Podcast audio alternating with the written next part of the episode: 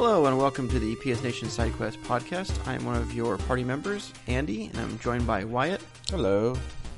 And we're here for episode 23 of the SideQuest podcast, a podcast about anime, RPGs, other random nerdy stuff. I don't know, whatever. How's it going, Wyatt? Good, you? Haven't seen you in a Pretty long good. time. I know, it's been a whole week. You still recovering from Fanime? Uh, kind of, I guess. I, I don't know. Yeah, for those who don't know, last weekend was uh, FanimeCon, which is uh, anime convention in uh, San Jose, California, that Wyatt and I both went to. Yeah, it's one that uh, we definitely go to every year. It's th- at least the biggest one to go to to meet up with everyone from the uh, anime uh, club in college. Yeah, it's the one time I get to see everyone I knew in in college at uh, Poly. Yeah. Yeah, it's kind of funny because that same weekend there's um, Phoenix Comic Con or Phoenix Comic Fest or something like that, um, and that's always the same weekend because it's always uh, Memorial Day. It's like I would could probably just go to that because you know it's close and a lot cheaper than flying up to San Jose, but it's always the same weekend, and I want to hang out with people and stuff. Yeah. So I've been going to Fanime since like 2006 or something. Nice. yeah, I've been I've only been going for I don't know five years now. I think. Okay. Still not too bad. I know, like, one of the panels I went to, the uh, hosts were like, oh, yeah, this is like our third year. And a couple of people were like, wow, that's a lot. Like, um, okay. I mean, shoot, wasn't this like their what was it? Ah, shoot, it was some anniversary ending in zero for the 20? con as a whole. I thought I thought next year was the 20th. Oh, that might have been it. Yeah. I know some of the other people from uh, college have been going a long time. I won't say any names because, you know, podcast and whatnot, but there were a couple of people that they had been going for quite a while. Yeah, and some of the people we know are sta- staff it too, Yeah, that's true. which Yeah. uh, means I don't get to hang out with them too much. this is true. Yeah, a couple people I only saw like once or twice. It's like run into them once in the hallway. Hey, how's it going? Oh, you gotta go. Okay, see you later. But Yeah. yeah, and spend a lot of money. How much money did you spend? Oh God. um, I didn't actually count, which is surprising because I normally do that.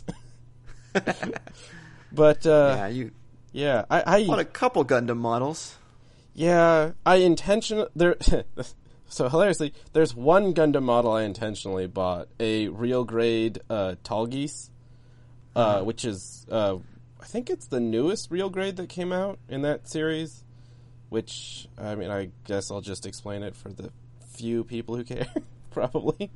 But yeah, the uh, the real grade line is um, a one to one forty four scale line which is the same scale as their high grade series, but the real grade has a lot more detail than a than the high grade series, and they they break up the parts a little more, and then also have them like sort of alternate colors, so there'll be like a pure white and then a more of a gray for things that were generally all white. So there's it's you get a little that nice color separation breakup, so it's neat and also so many decals.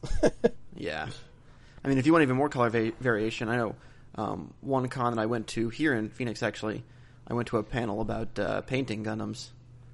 That was pretty interesting. Putting putting even more detail into them, and you know, can do ex- do extra things like uh, uh, weather scarring and and battle marks and stuff like that. It's pretty cool. yeah, I've looked at doing that stuff online, and I'm just like, that's a lot of work. Yeah, they, they look pretty sweet when you do it, but it's a lot of work and Oh, yeah. extra money that goes into all the supplies and everything. So yeah, I mean, I, I do want to try to do it at some point, but also where I currently live doesn't really have a backyard, and I'd want to be doing spray painting, and I'd rather not suffocate myself in my own room. yeah, yeah.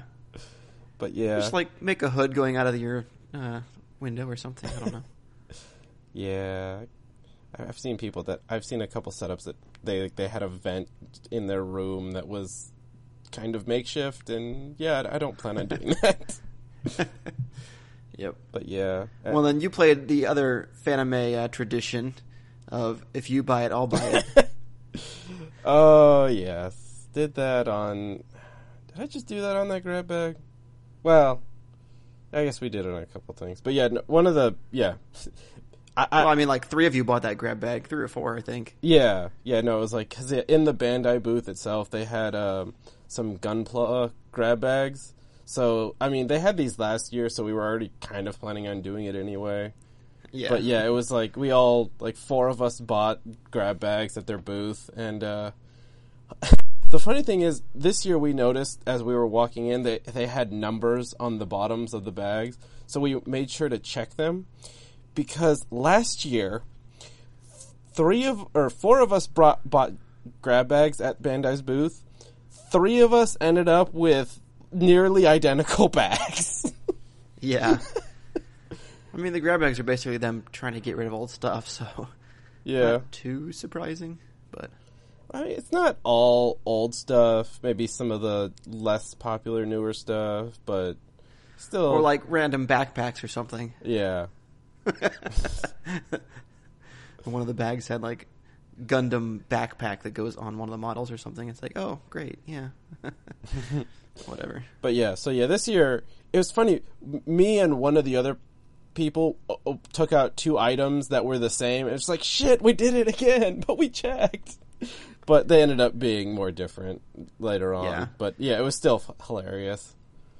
They were like similar types of contents, but like the actual models were different. Yeah.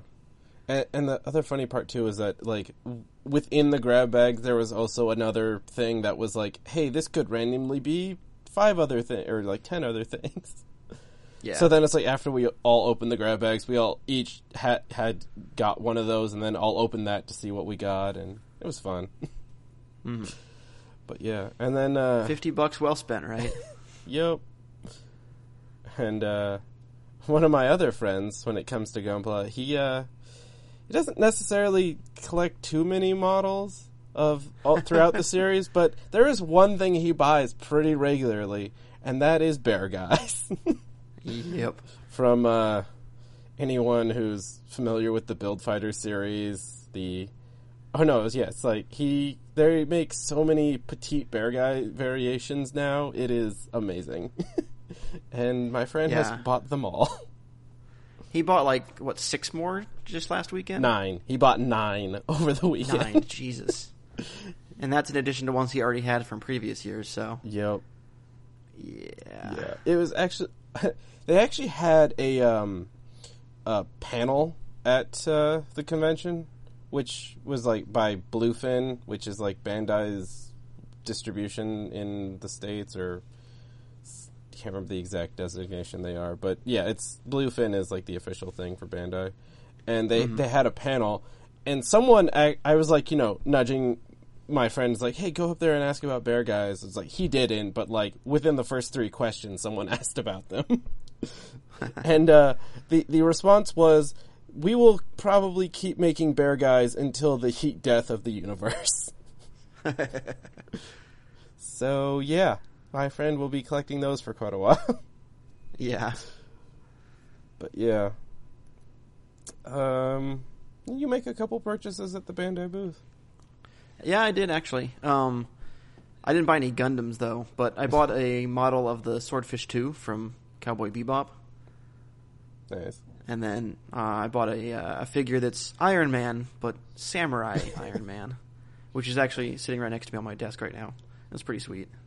Nice. Still in. So he's like, hmm? I was gonna say, is it still in box, or did you actually take it out and pose it? I I took it out and was messing around with it and posing it and stuff.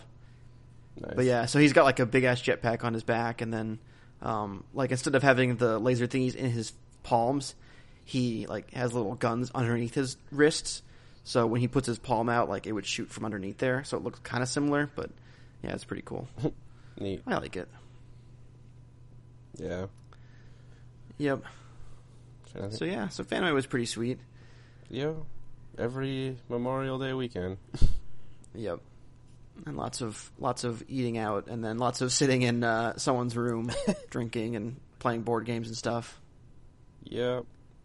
And also Guilty Gear. But we'll talk about that. Ah, guilty gear. So I guess we'll uh, we'll move on to the news.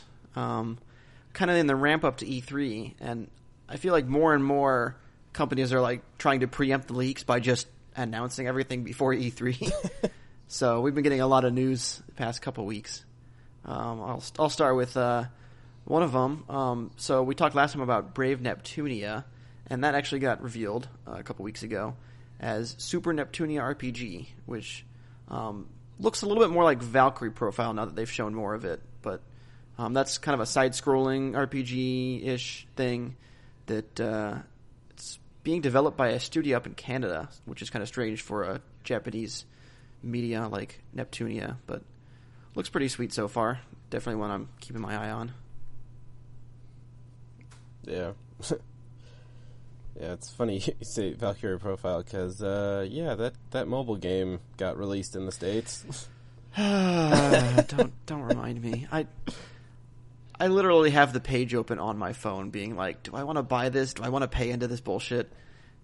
Like, I love Valkyrie Profile, but fucking mobile game, and then also on top of that, there's DLC or not DLC, but like microtransactions for it on on uh, mobile. Well, for, I don't know what exactly they are. I think they're like cheats. Yeah, yeah. From what I've heard, know. it's just purely cheats to let you get through the game easierly, more easily. But yeah, it, you don't have to pay for anything that wasn't in the base game. But still, it's a sixteen dollar mobile game, which is kind of a hard sell. Yeah, When like almost every other game on my phone was either free or like two bucks. yeah. Uh, but I will say, I mean, since we were talking about Gunpla just now, anyway, um, the uh, new Gundam Breaker game that is all about Gunpla is uh, actually has a special version that's coming. Uh, you can only buy on Bandai's Namco Bandai's uh, store, which includes a, uh high grade Gundam Age Two Magnum, which is the uh, Gundam that the uh, champion in Gundam Build Divers uses. Which a couple, Ah. um, I will say, I forgot to mention the the one bundled with the game is actually a clear parts version. So it's still colored the the same, but the parts are uh, translucent, so you can see through them. Mm-hmm. But uh, I know a couple of my friends actually got the regular version of the model over the weekend too, Mm-hmm. and I was highly considering it, but I'm I'm only on the fence because I'm really hoping they make a master grade, which is the one to one hundred scale of that model, and then I want to buy that one and not just the high grade. Yeah.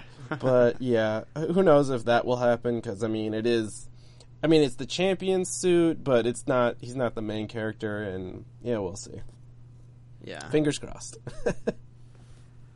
And I I think you, I don't remember if you mentioned, but I think that uh, bundle with the Gundam in the game is like 90 bucks. So oh yeah, you're getting the model for only like 30 bucks. Not too bad. I think the game's 60. Maybe it's not. But still, yeah, seems like a pretty decent deal. yeah. It's all right. I mean, yeah, high grades can really vary in price depending on them, but uh, I'm always iffy on clear ones because it's like you still got to cut it out of the runner, and that tends to leave a mark. So if you don't do it right, you've just made a clear piece of, piece of plastic have a obvious mark on it. Yeah. But yeah, but yeah, there- well, uh, in, in other news, um, the original Guilty Gear is actually coming to PS4 and uh, a couple other modern platforms, which is a very strange announcement. It kind of came out of nowhere. um, the original Guilty Gear was a PS1 game, and um, it's it's interesting to say the least. Um, it still looks beautiful because um, they've generally done a good job, even all the way back then, on how the games look. But that game is is not too well balanced. um, plus, you can like you know the instant you can combo into instant kills, and Oh. I- as I recall, you don't have to go into an instant kill mode like you do in later games. So you can just like I don't know where instant kill people, and I think there's some infinites and stuff. So wow. it, it might be a fun game for you know nostalgia or you know just curiosity, but I don't think it's going to be something everyone's going to like jump onto to play online. But still, it's pretty cool that they're they're bringing that to PS4. not not going to be in the main lineup of Evo. no, no, I'm pretty sure Xrd is though the, the most recent one. I, I can't remember. I know we talked about it, so go back and listen to that episode.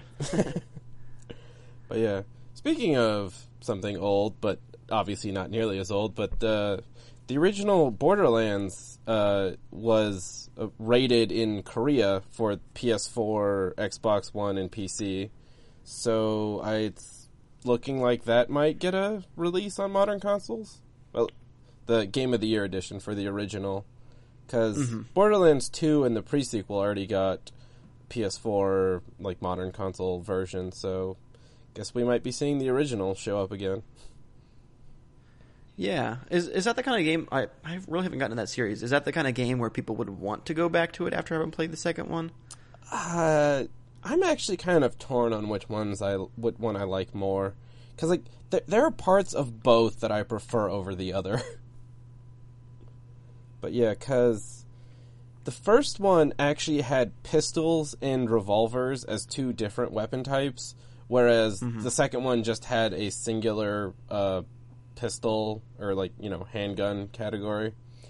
And I, I didn't like that as much because like the revolvers that you could get in the first one were some really powerful weapons, and yeah, I missed that. Uh, but yeah, and I don't know. I, I kind of always had a problem with Handsome Jack, which I didn't hate him entirely, but I just thought that he shouldn't have been the villain of the entire story. Like he should have either exited or entered at the halfway point, and so they could have mixed it up a little more. Gotcha. But yeah. Uh, but yeah. Well, speaking of more games that are coming to PS4, um, in this case also the Switch, um, VA-11 Hall-A, which was a game I talked about uh, a couple couple months ago, uh, came out on Vita last year, late last year, early this year, I don't remember. Um, it was on PC a few years before that, which is the uh, cyberpunk bartending game. Um, also, also waifus. uh, so um, it's it's kind of a, a kind of like a point and click adventure game, but without the pointing and the clicking. Instead, you're you know reading through the dialogue, but then you'll get to a part where you have to mix drinks for the customers, and depending on how you mix the drinks and what you serve them, can change you know how the story goes and stuff. You know, if you put a little bit of extra alcohol in someone's drink, then they'll get drunk and maybe tell you something different than if you hadn't done that, or you know sometimes you serve them the right drink or the wrong drink, and it'll change the story. So it was a pretty interesting game, and uh, I'm interested to see how it'll it'll probably be pretty good on PS4. Um, it was nice on the Vita just because you could you know take it wherever and and pause it and stuff, but it should be good on PS4 too. good. But yeah, and uh, so let's see. We've we've done a PS1 game, a PS3 game. Hey, guess what? Here, here's news for a PS2 game. But yeah, Zone of the Enders uh, remake is uh, has a launch date of September 4th for the Americas and September 6th for Europe and Japan. Hmm So yeah, looking forward to that. And uh, actually, just like a week ago, they released the demo on the PS4, which I have not gotten around to playing because we were at Fanime. Yeah. Plus, I mean, you already played uh, played it at PSX, so yeah, I got to play that demo. So I don't know if this one is different or not. So at least wanted to that's true. It could verify that. I, I, knowing how these things normally go, I would not be surprised if it's just the same demo though. Yeah. the same level. Would make it seemed like they kind of had that already pulled out of the the main game at PSX. Like it wasn't like, oh hey, you're playing the main you know full game. We're just limiting you to one level. It was like, no, you play the one level and then it kicks you back to the start. So I have a feeling that's probably the same thing, but we'll see. Still, it's not like it costs you anything to download it. yeah, just hard drive space. Yep. Um, well, uh, another game that was announced, um, in fact, just a couple of days ago, was uh, Fallout 76. Um, very interesting announcement because they put up a stream for like 24 hours ahead of time. It was basically just like a please wait screen that had Fallout vibes. So everyone was going nuts.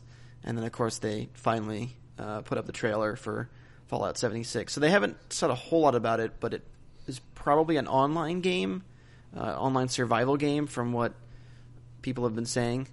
They haven't said that for certain, but we'll have to see. I'm sure we'll find out more in a, a week or two. yeah. Yeah, the announcement seemed pretty minimal, so I just I'm assuming it was just a tease right before E3. Yeah, I mean Bethesda has their own press conference now, so Yeah. that is very much the kind of thing that they could headline the press conference with. But yeah.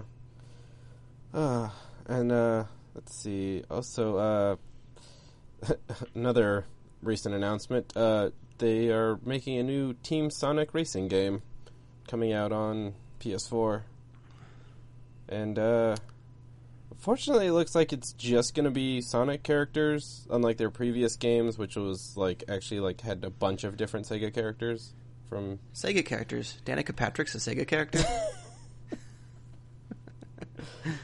But yeah, so this one, yeah, I mean, I think it w- like in the in the original uh, Sonic racing games, it was like you actually had like, uh, shoot, what was that guy's name? But you, was, you had like the main character from, um, Wreck It Ralph. no, shoot, oh, Skies of Arcadia. I was Oh, blanking yeah. so hard on that name. Uh, I don't remember. I Yeah. didn't play that game. I only know him because he Van, Van Van. yeah, He was he was in Valkyria Chronicles yeah. as well. Shoot. But, yeah. yeah. Him and uh, the other. Damn it! I am blanking on names from that series. That is making me sad. but yeah, it was like I like it was two two characters were actually recruitable from that game, as well as the medic who came to whenever you, someone would get down and you managed to go and rescue them. The medic that came was also from uh, Skies of Arcadia. yeah, so yeah, it's nice to see those characters again. But they're not in this racing game, which is unfortunate. Yeah. I was. It would have been cool if they'd actually done another, you know, all of Sega stuff because they could have put in, you know, Valkyria Chronicles characters like driving tanks or like characters from Yakuza. like they missed out a lot last time they did one of these, and they really should have, you know, kept going with that. I don't know. Um, so Bloodstained: Curse of the Moon is uh, actually I think it's already out. So this is a retro version of Bloodstained that kind of got announced out of nowhere, and they announced it, and then it was out like a week or two later. So it's it looks like a SNES game, um, and it's I guess ties into Bloodstained, the big uh, Kickstarter uh, Metroidvania that's been in the works for a couple of years now. Yeah, still waiting on that. yep, like every Kickstarter, it takes a while. yeah. But yeah, def yeah, I did back that and I really should download that as well. But yeah, again, came out last week and was definitely busy with con. Yeah, yeah. Convention tends to make us miss a lot of stuff. Yep. uh, but yeah, let's see what else got it.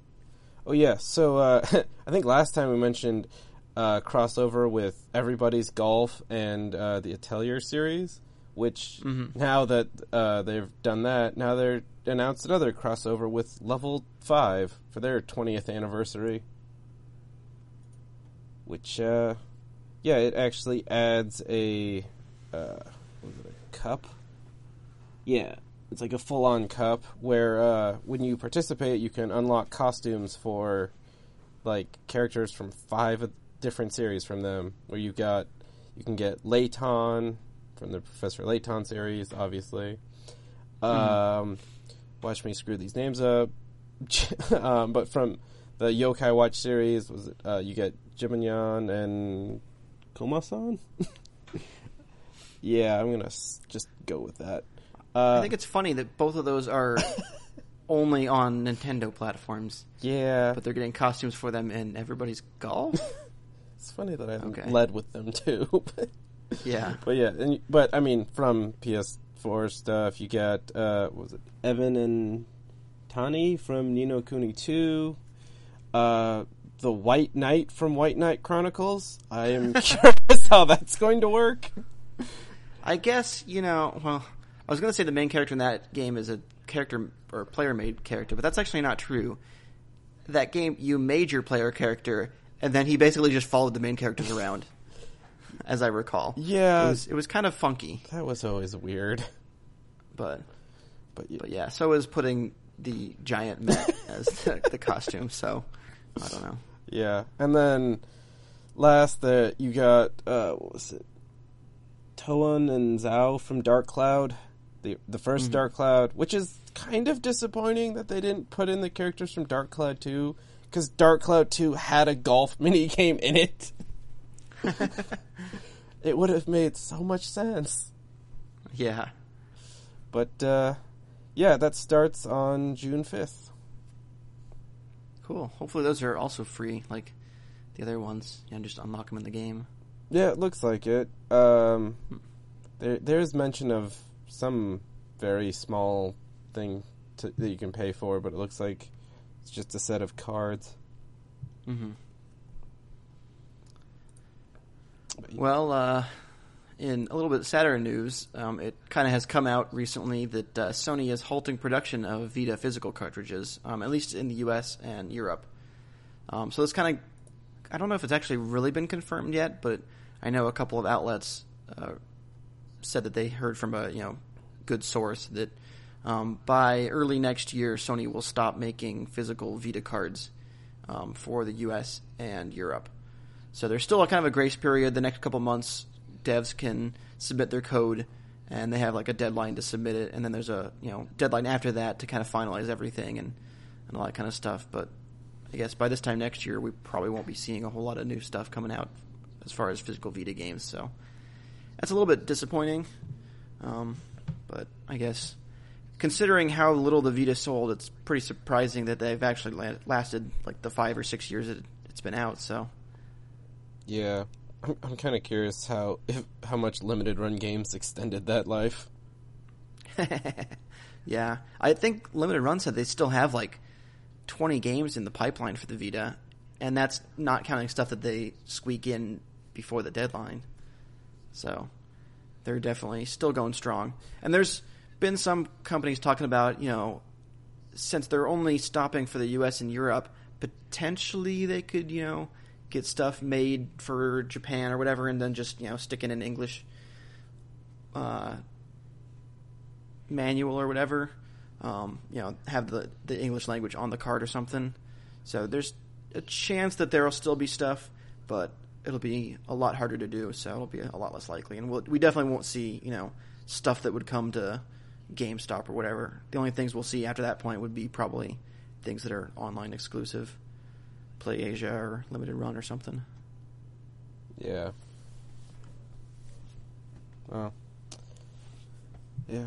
Uh. uh. So back to non-sad news. the uh, I, I know we we actually played this together at the uh, PS Experience uh, Mhm. at the end of last year, but uh, twenty double X or XX, I don't know how they 20XX. I Yeah. don't know. is uh has a launch date for the PS4 set for July 10th. Uh, Mhm. This is a roguelike version of me- the Mega Man X style of games. So I remember enjoying the small bit we played, even though we died horribly. Yeah, we got through a little bit. Not, I guess we didn't. We weren't great, but we got through a little bit of the level. yeah, I think it was like in the morning, so I was still kind of waking up, and uh, yeah, that not the kind of game you want to play when you're still waking up. Yep. Uh, yeah, it's a little over a month for that. Should be good for fans of the Mega Man type games. Yeah. This actually includes the um, Hawk character DLC that uh, is getting released for the PC. So since this is you know coming out later, it gets that included in it. So you Hmm. get three characters to pick from. Nice. Well, speaking of threes, Kingdom Hearts 3 uh, has been chugging along with uh, PR cycle. So there was a whole bunch of screenshots and everything that came out recently. Um, people have actually played Kingdom Hearts now. It's kind of amazing. oh my god! People other than people at Square Enix, I should say. So uh, I don't think no one from uh, from PS Nation was able to go, but um, other outlets, you know, the big ones, all got to send people and and actually play Kingdom Hearts three. And uh, so far it's been sounding pretty positive. Um, I guess they kind of it's a it's still a lot like two, but um, definitely a lot of advancements and um, smoother, and course it looks beautiful. All the screenshots look amazing. So that's a game that's uh, getting pretty hype now. Yep, can't wait. I'm sure we will get a release date at uh, E3, so we'll know a lot more in a week. or if not, we'll get a release date for the release date. that is true. That could also happen. Uh, yeah. Well, I think that's all we had for news. Um, so I guess we will jump into what we've been playing. Uh, why don't you start us off, Wyatt? Yeah, well, it's uh, a lot, lot happened in this past month, Ooh, uh, and Yeah. um, yeah, I'll just start off with uh, Final Fantasy XIV again released one of its big numbered patches. So uh, yeah, I, want to talk about the story, but I mean, for anyone who actually hasn't gotten around to playing it, I I wouldn't want to spoil it. I just will say that th- this patch story was really great and yeah. God, I want to talk about it.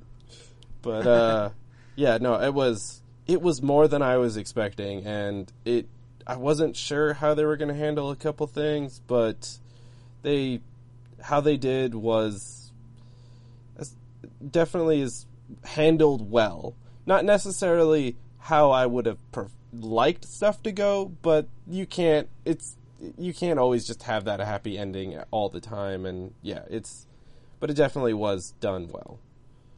Mm-hmm. Um, but yeah, and uh, so yeah, that was the story. The new trial, which is related to the story, was uh, wow, that was intense. For yeah, just how it relates to the story is was done really well. That how they integrated some little bits, story bits into the actual fight. Um, but yeah, and then since this isn't was an odd numbered patch, we get a new 24 man raid, which this patch uh, Stormblood's 24 man raid is based off on Ivalice, so you know Final Fantasy Tactics and 12's World. Um, and yeah, this uh, the boss fights in this one were actually really fun. I mean, I'm sure anyone who plays the super hardcore extreme savage fights, you know, they were easy, but for my skill level, kind of, it's they they were fun. I mean, I'm sure they'll be fairly uh, memory memorized pretty easily in a few weeks, but d- definitely had fun with them. Uh, the the first two bosses were uh, summons in Final Fantasy twelve and possibly Tactics. I don't remember Tactics as much, but I definitely remember them being summons in twelve.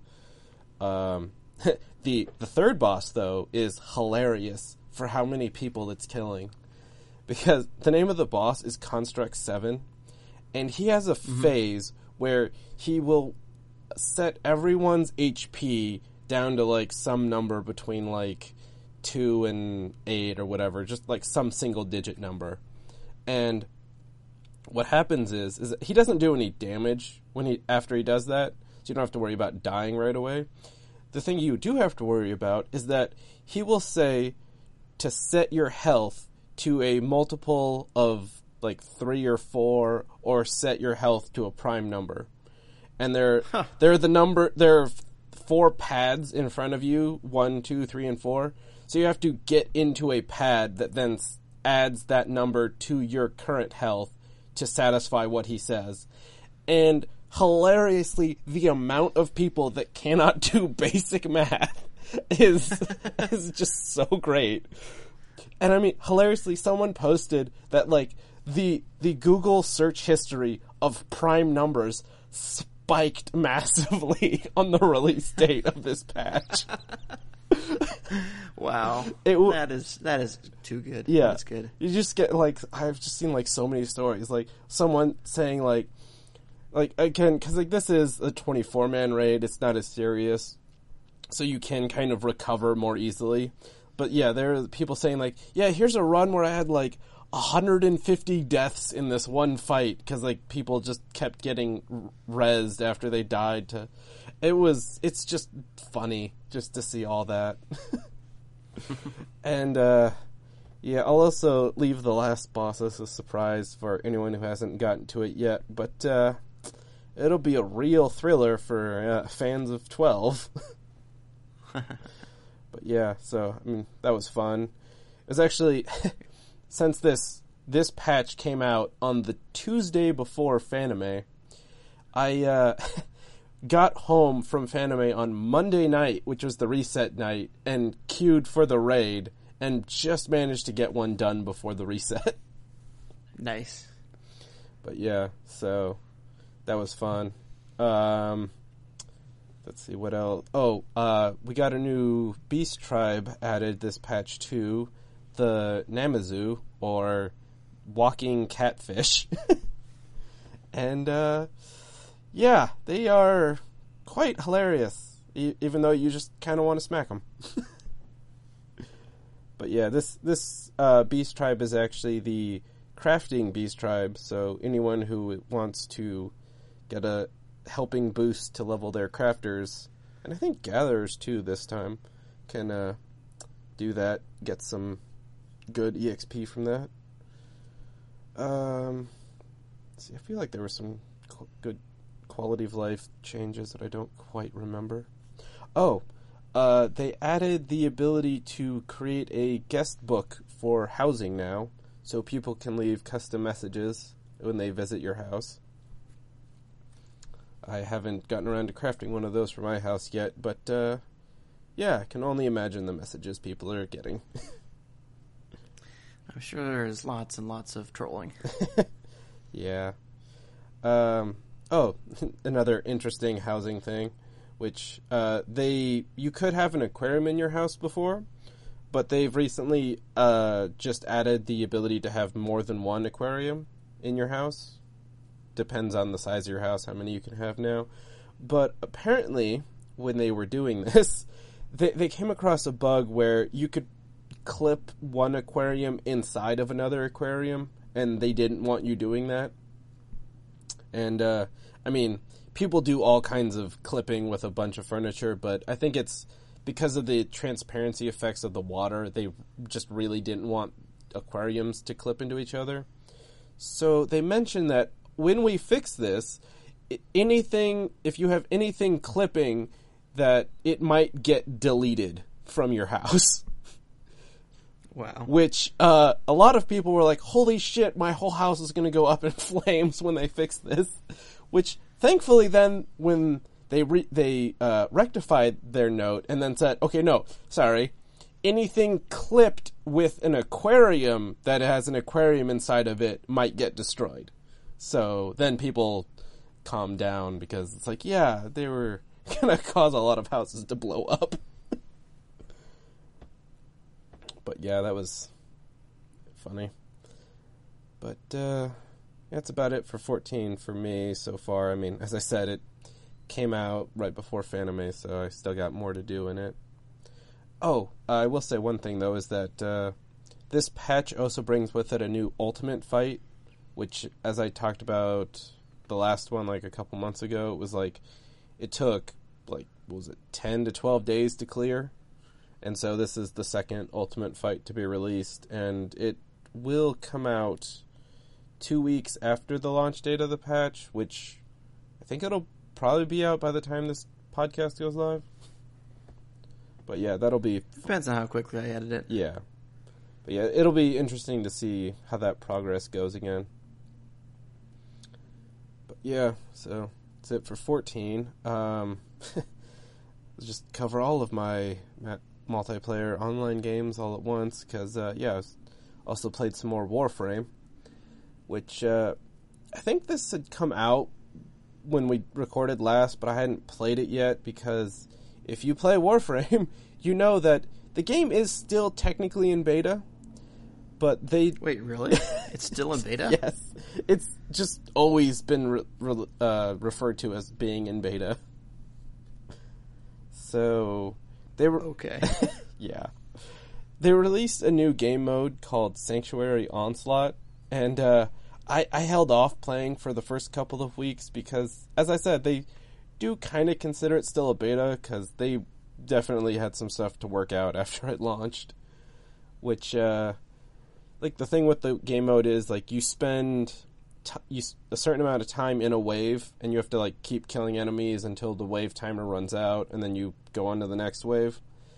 And if you don't kill enemies fast enough, the efficiency drops, and if it hits zero, you auto extract. So you know you got to keep killing. But if you, when you get to the end of a wave, if you don't go to the next area, that's when you exit, and other if other people went on, they get to keep going.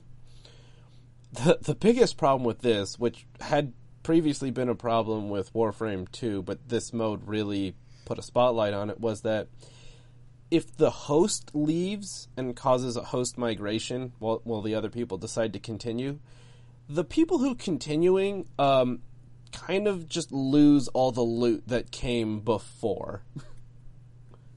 That's dumb. Yeah, it wasn't. I don't think it came up as much. I know it came. I know it came up during some points too previously, but it hadn't been quite as as prevalent. I mean, I know some people were still getting screwed by it, but yeah, this this mode when it came out put a spotlight on that, and they were able to actually patch that within a week. I think they they got around to it pretty quickly, thankfully.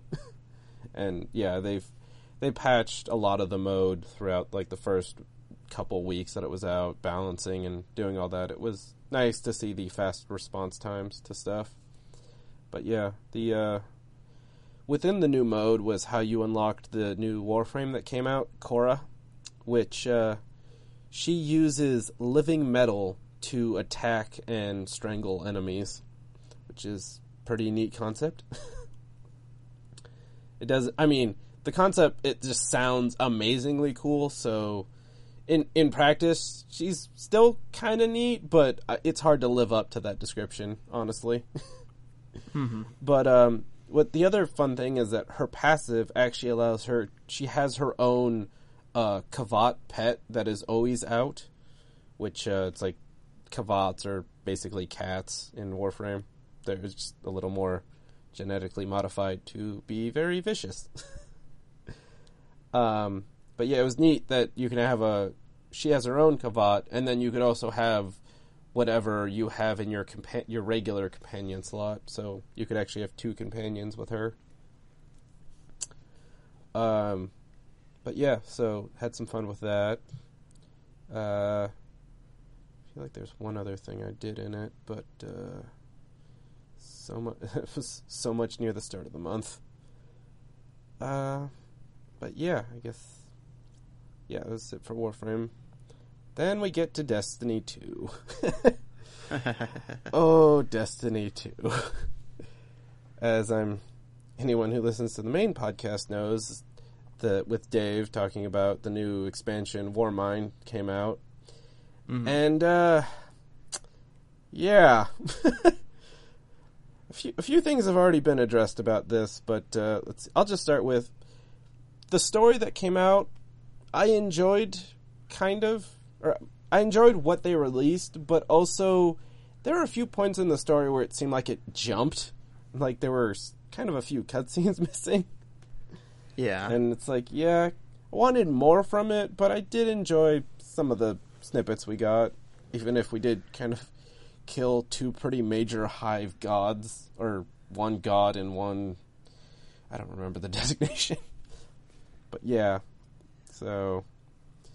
Kind of hoping one of them would show up in the raid, but uh, the one of them I was watching some of the like lore stuff, and the guy's like, "Well, you know, that guy could come back if you know." I forget what they call it. The Hive had that like throne. sword space or whatever. Yeah. throne room. Yeah, that's what it was. So if that guy has a throne room, he could potentially not be dead.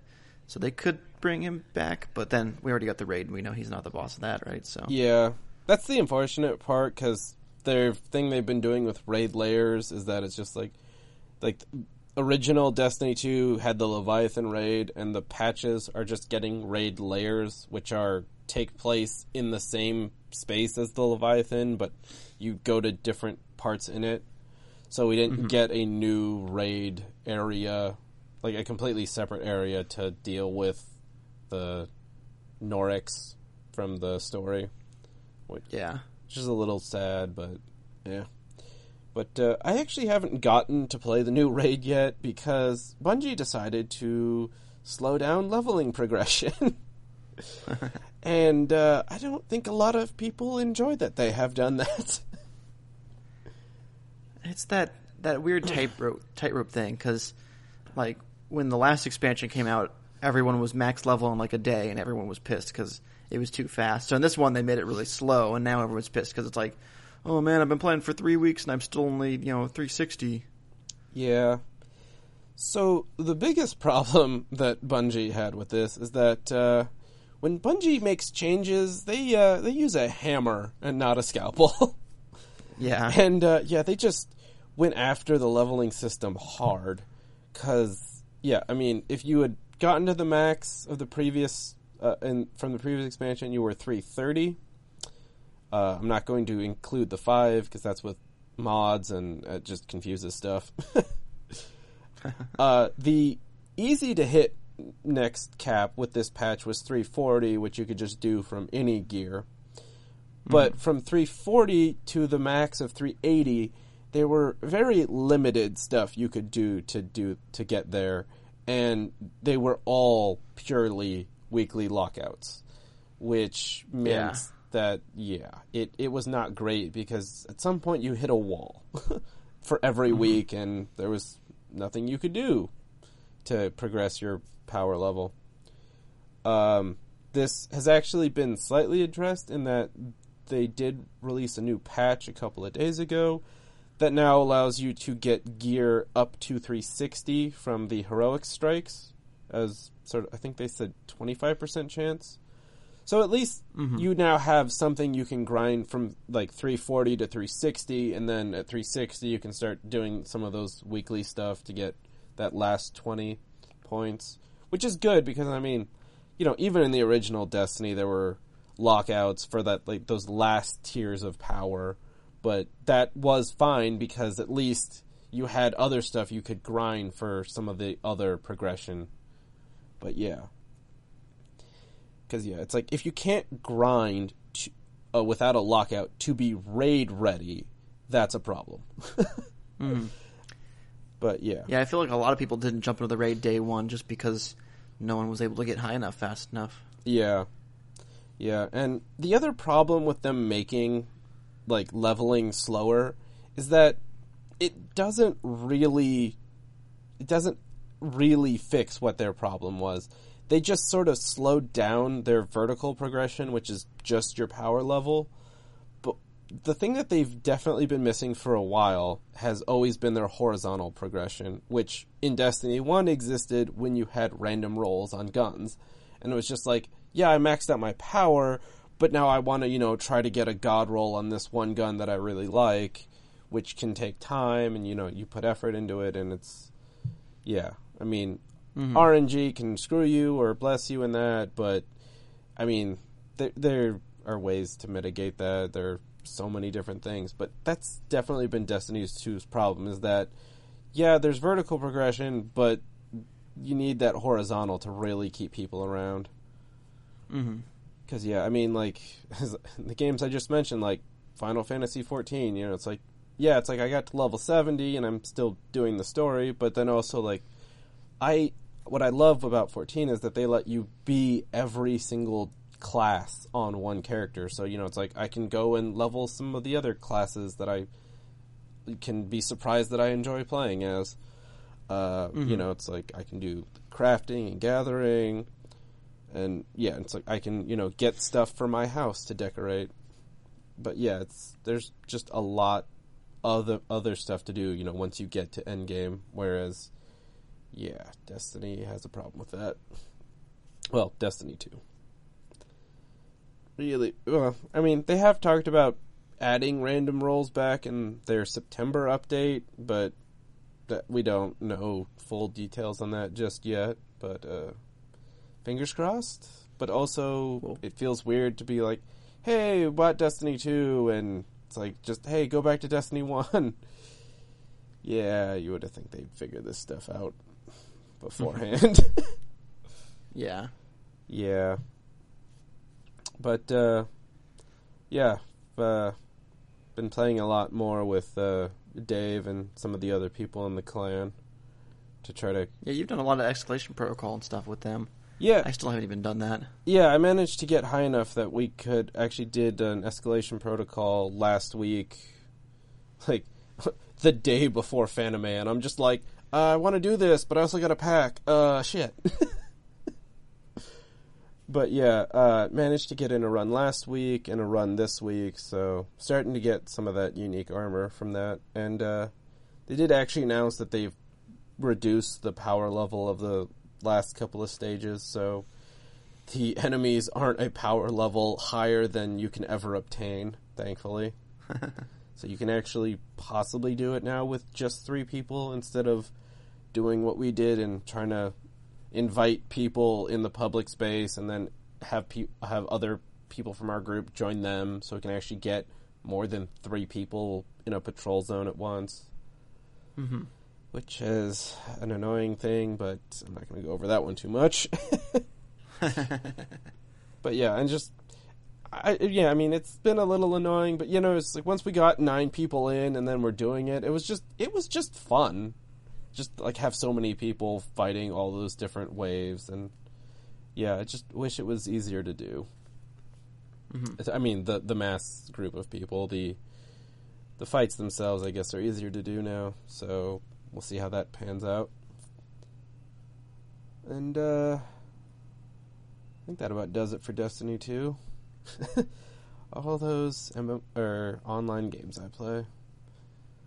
But uh, uh, I guess still got one more. The uh, Monster Hunter World also just released a new patch. Surprisingly, I didn't know this one was coming. but Yeah, it kind of came out of nowhere, at least for me. Yeah. Uh, this one adds a new monster. Well, uh, returning monster, the Lunestra, which is the mate for the Teostra. And, uh, wow, that, uh, was not expecting that kind of a fight. Because, yeah, I mean, I, when she was originally introduced, I, she was kind of a reskin of Teostra. There wasn't, I don't think, remember too much that different between the two, but, uh, this new version of her, uh, wow, she spreads fire across the entire arena. and just sort of like makes it stay in the arena that you have to deal with. Whereas Teostra would just sort of every like uh, send out some flares and then detonate them. But yeah, she leaves a lot more fire around in the arena, and it definitely is nice that it feels uh, more varied than just fighting a female Teostra. So I was happy to see that. But uh, yeah, the the quest to, when you fight them, it's like it ends with fighting both Teostra and Lunestra at the same time, and uh, yeah, we almost got uh, all three carded on that one, and we just barely managed to do it because Mhm. I mean, also partly going back into the game, just like shaking off some of the rust. Yeah. How do I run in this game again? But yeah, so that was fun. Kind of. got got blown up a couple of times. but yeah, and uh, think uh, last time I mentioned uh, that uh, some new Steven Universe episodes came out, and so I was like, I finally decided to try to play more of the Steven Universe game, the Save the Light, and uh, still haven't played too much more, but you know, it's fun getting back into that combat that's like s- sort of like Paper Mario, where you can press buttons when you do attack. Where you, it's like, yeah, you select attacks, and when you do them, you can press buttons to make them do additional damage, or press buttons to guard. Uh, it's also neat to see a thing where when you when you're fighting, when you kill all the enemies but the last one, the last enemy actually gets their turns faster. So you, it's actually kind of in, funny that you get to plan your strategy when fighting regular mobs. Of do you want to leave two alive and whittle them both down, or just kill all of them but one, or kill them in order and deal with the last one going faster.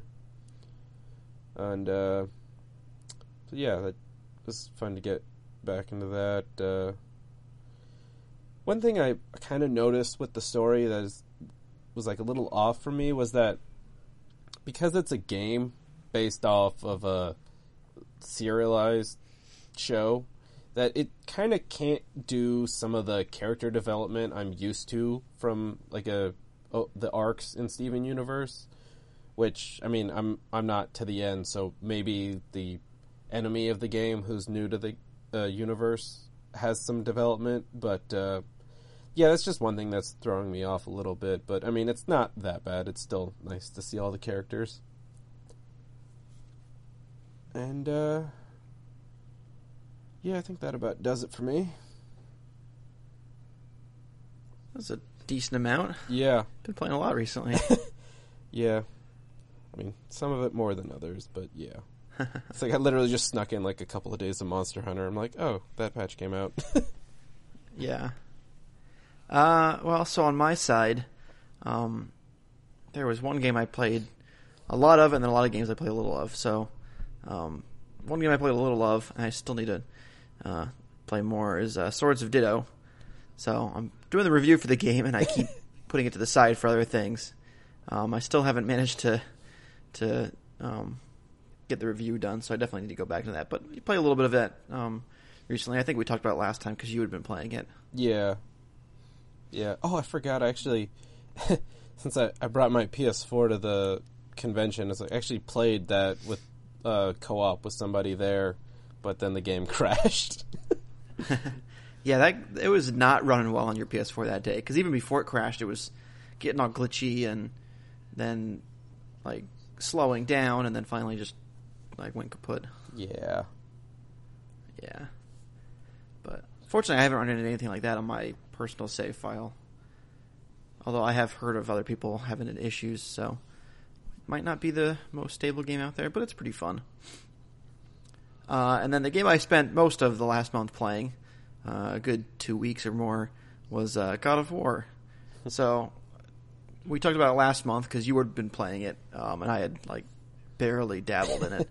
But uh, I basically sat down and over the course of a couple weeks just that, played that nonstop and got all the way through it, um, doing a bunch of like side stuff while I was playing it, and then afterwards, after I beat it, I uh, went back and tried to get some more side stuff. So really enjoyed that game. That was really good. Um, I've played pretty much all the God of War games. I don't think I've missed any besides like the mobile game or something like that.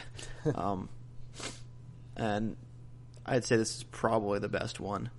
They've done a, they did a whole lot to make the characters more interesting, and then the combat's really good, and, and it's just a great game. So I don't know. We're we're we're kicking around doing uh, spoiler cast at the end of end of the podcast. So I guess we'll find out when we get to the end of there. But uh, because that ending was pretty interesting. Yeah. Yeah. Um, and not for the reasons I would have thought going into it, but uh, but yeah, don't want to don't want to get into spoilers. So if we decide to talk about that, we'll do it at the end of the, the podcast. Uh, and then one game we'd been talking about that was coming out um, was Little Witch Academia. So that came out a couple weeks ago, and I ended up picking that up and uh, downloaded that. Played a little bit, just the first couple hours, um, but I was kind of juggling it with review games and then God of War and stuff. So I didn't play a whole lot. Um, it's it's interesting. Um, it's not nearly as combat centric as I might have thought. Uh, you actually spend a lot more time doing other stuff. So basically, the plot is that uh, Akko goes into the library to do some chores during uh, uh, summer vacation, and ends up finding this room and probably messes something up, and they end up in a Groundhog's Day situation where her and a few other people can remember it, but everyone else, you know, the day is repeating itself, and most people don't remember it, so only she can. So the the basic gameplay is you spend a lot of time kind of running around the school doing errands and stuff, and kind of weird because it's like, oh, you're doing this stuff for them, but then they forget about it. So it's kind of it's kind of weird. They kind of um, yeah, put that a little bit under the uh, uh, under the radar, but um, but uh, there's a lot of like running around doing stuff in the school, doing little side quests, fetch quests, stuff like that.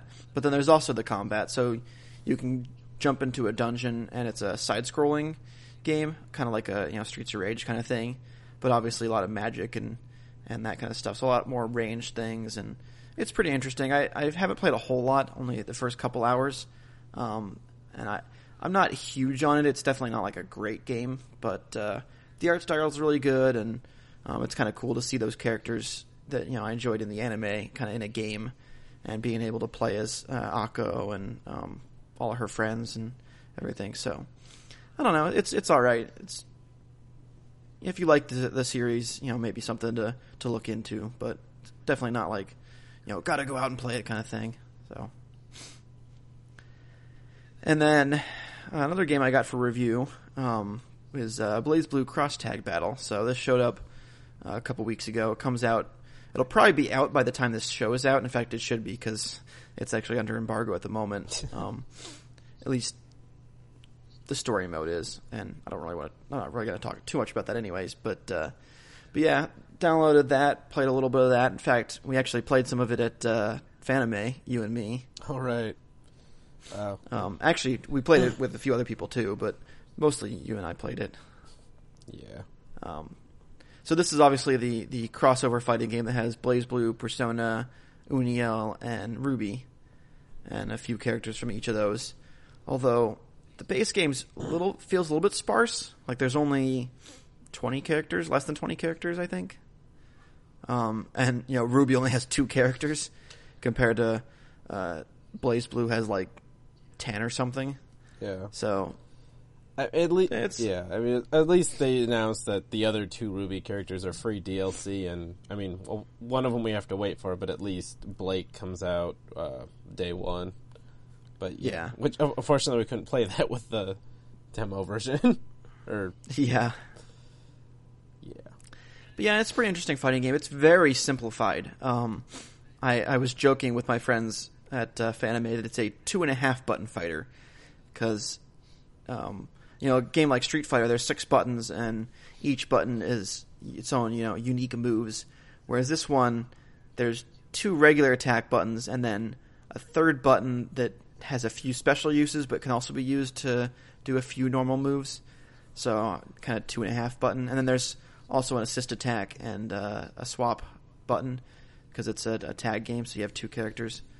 So I guess it's not strictly speaking like two buttons, but still it's it's very simplified. There's no complex uh, movements in it.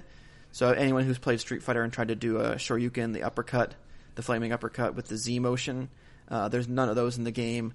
There's not even like double quarter circles. There's only single quarter circles.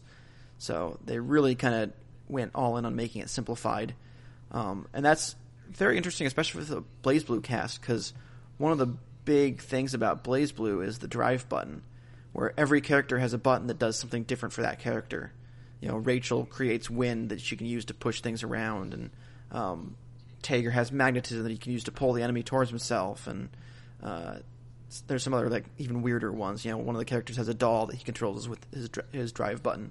So in cross tag battle, they've kind of had to get rid of that since there isn't that extra button. So they really simplified a lot of it. So like Tager, instead of having a drive button to do all his magnetism, he just kind of automatically gets it on some of his moves. So it's really weird in that sense. It's kind of interesting to go from the proper BlazBlue to cross tag battle and see how everything's kind of simplified. But I don't know. I've been having fun playing it. Uh, it's not the deepest game, and I'm wondering how well it'll take off in competitive space.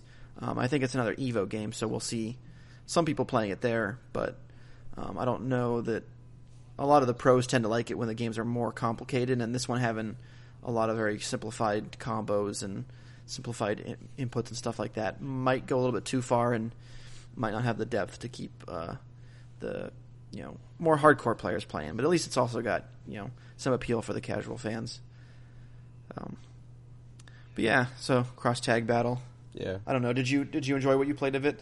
yeah. I, I enjoyed being able to play as Ruby. That was fun, but I can definitely I mean, I, I've never fully got into fighting games where I fully memorized combos and all that kind of stuff, but I mean, I can definitely tell that it was, yeah, I felt a little more basic. Yeah, I mean, even when I was trying out like the persona, a couple of the persona characters, it was just like, oh yeah, there aren't separate buttons for character attacks and persona attacks. Yeah. It's like, yeah, it was interesting that everyone got mapped to that kind of, yeah. So I guess they kind of had to because yeah, you know, obviously Persona was a four button game where two buttons were the character and two buttons were the persona, and then um, BlazBlue was a, f- a three button game with the drive button, so you know, kind of four there, um, but vastly different than Persona. And then I'm trying to remember what Uniel was. Uniel was, I think, a six button game like Street Fighter, but I I don't recall. But anyway, you're, you're trying to take all these characters from different franchises and put them all into one game. So this, I guess they kind of had to, you know, change everything around. But but yeah, and I still need to try the online. Um, there's people online now that's out in Japan, and some people from the U.S. have you know imported it. So there's some people in the U.S. that are on. But when I went in a little bit ago, I couldn't seem to get any matches. Uh, no one was playing ranked, and the casual room that I went into, all the, the things were taken. Like the only person that was not playing had like a one bar connection, so I didn't even feel like trying it. So haven't been able to try the online yet. Uh, but then also in fighting games, um, at Phantom Fanime we played a whole bunch of Guilty Gear. um, in this case, the latest one, so Guilty Gear Xrd Rev Two, um, was kind of constantly going in one person's hotel room. So whenever we were up there, we were jumping in and playing that.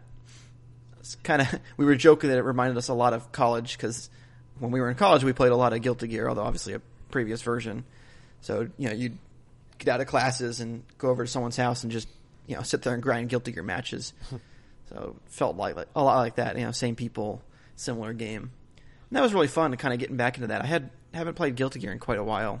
You know, basically since it came out. So it was really fun to to sit down and play that.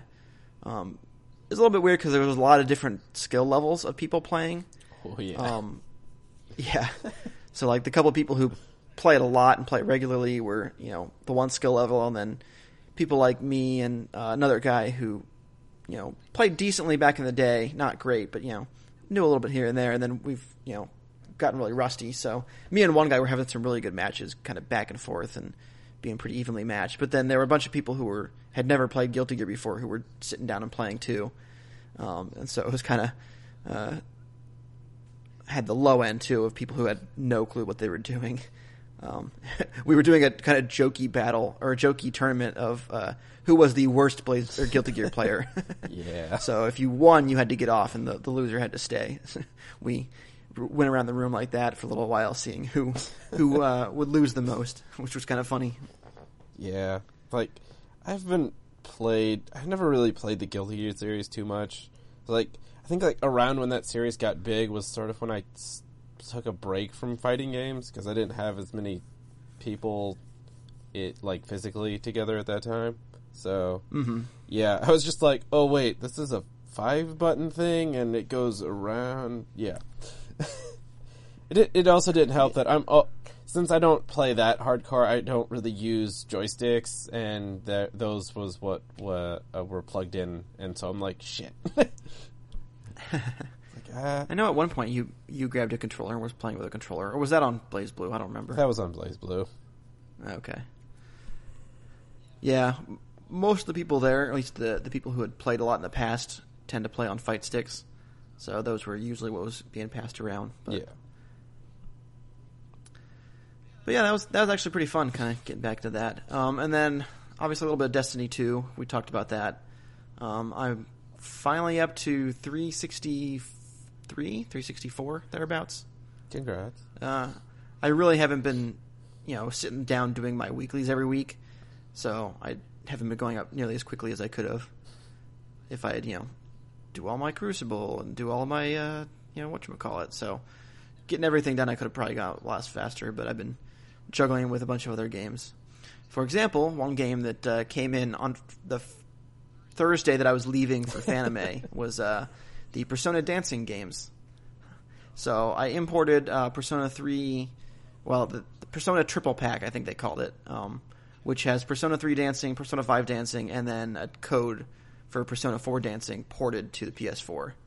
So all three games in one one package.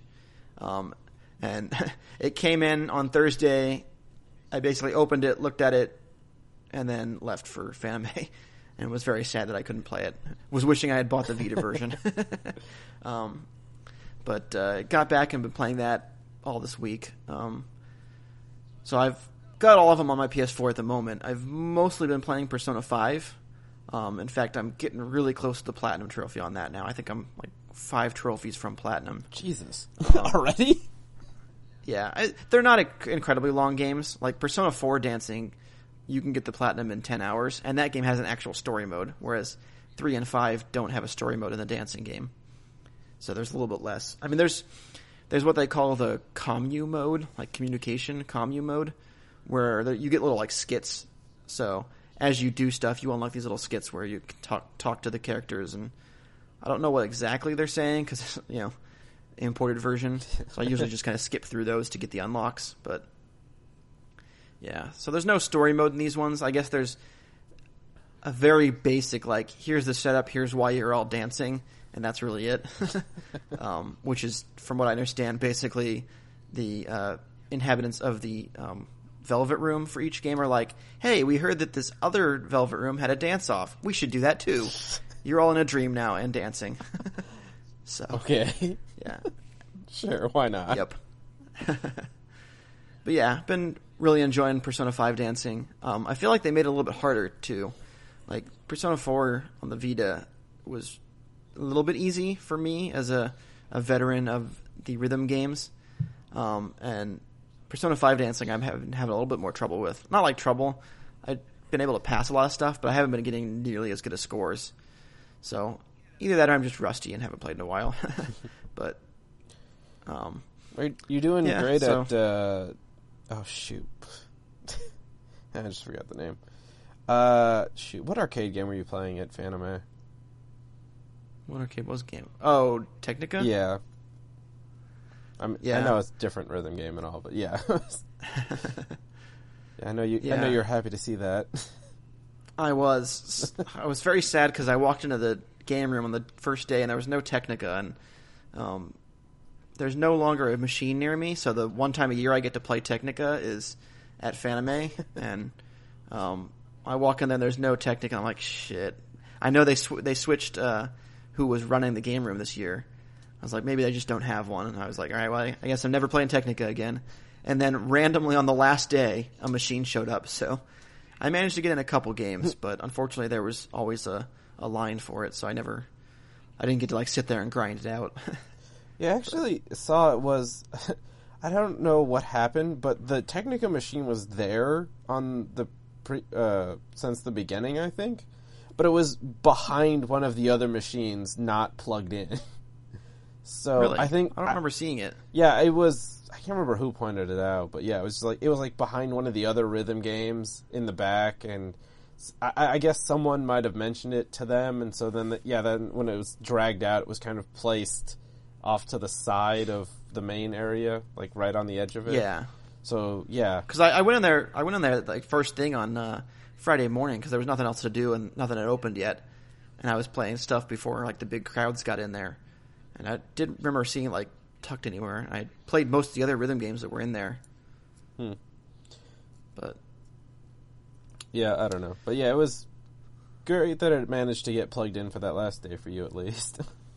Yeah, I mean, the unfortunate thing is that Technika 3, there's a very limited number of songs in the base game, and when it was active, they had an online service. So you had like a card that you'd put in that had your account, and you'd basically unlock songs through that. So you could buy songs using uh, stuff that you earned in game. Um, so since the servers have gone down, a few fans were able to kind of revive it, and they've basically made a server where if you connect to the internet, everything's unlocked, which is really sweet. You can just go in there and play any song, and there's like 200 songs or something in that in that game. Um, maybe not that many. I don't know. There's a lot. There's a lot of songs in the game, but uh, this one for whatever reason was not connected to the internet at all. So you were only sticking there with the base game, which is a very limited, you know, song set. It's kind of unfortunate. So I know the other couple people who were playing it, who were you know big fans of the game like I am, were kind of disappointed. Like, all right, well, I guess we have to you know stick to these songs again. but at least I got to you know get my yearly Technika. Hopefully, it'll be there next year. I keep hoping I can find one for sale. It's you know a decent price, but What's the lowest you've doesn't seen? seem likely. Uh, so directly from the company, it was originally like ten thousand dollars.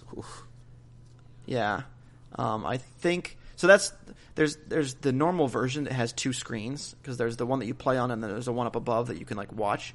And the normal version was like 10k. They announced later on um, a solo cabinet that only has one screen. It's the one you play on. There's no screen above it. That was a little bit cheaper, like 8k, 7k. Um, and I had never actually seen one before. And strangely enough, the one that they had there this weekend was one of those solo machines, so it only had the one screen. Um, I was kind of surprised by that. I'd never seen it, so I haven't seen them on. I've seen them occasionally on like secondhand uh, sales. Um, I don't remember what kind of prices I've seen, but definitely not in the price range that I can you know just drop. Um, but yeah, if, if I saw one for I don't know.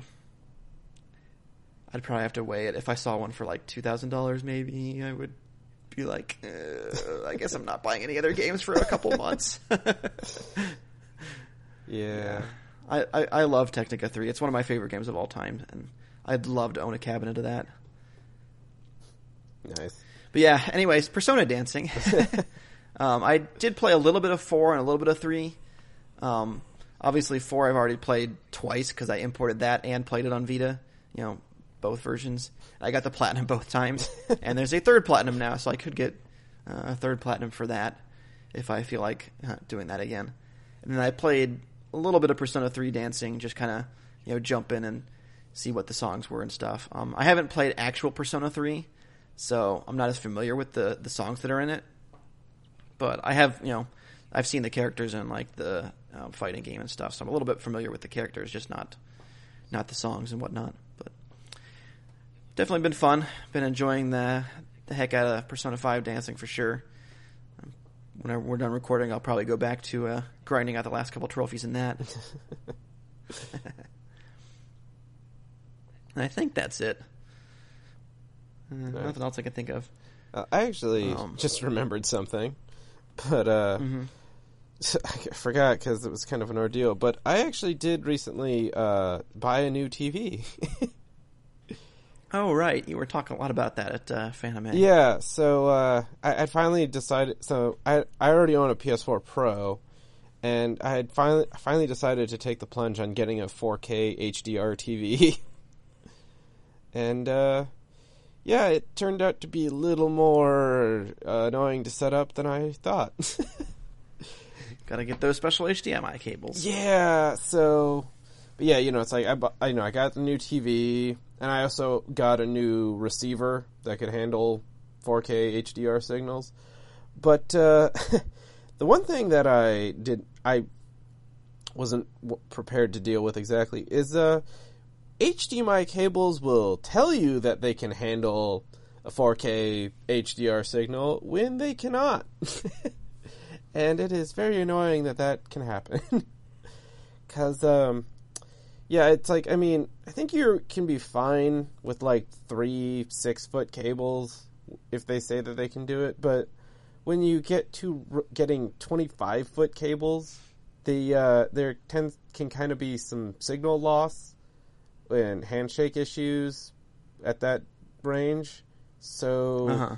uh, even if you know you buy from like I even bought like Amazon's HDMI cable that says it's certified for high speed and whatnot, but even that wasn't didn't cut it, and which really made me sad. but yeah, it's I, I finally decided to. It's like I looked up uh, at Monoprice, and theirs are like actual like premium certified to like actually like hey we tested all of our cables to run at the what was it i think 18 gigabits per second at across all lengths and so you know when i got those i plugged them in and it's like hey my setup finally works Yeah.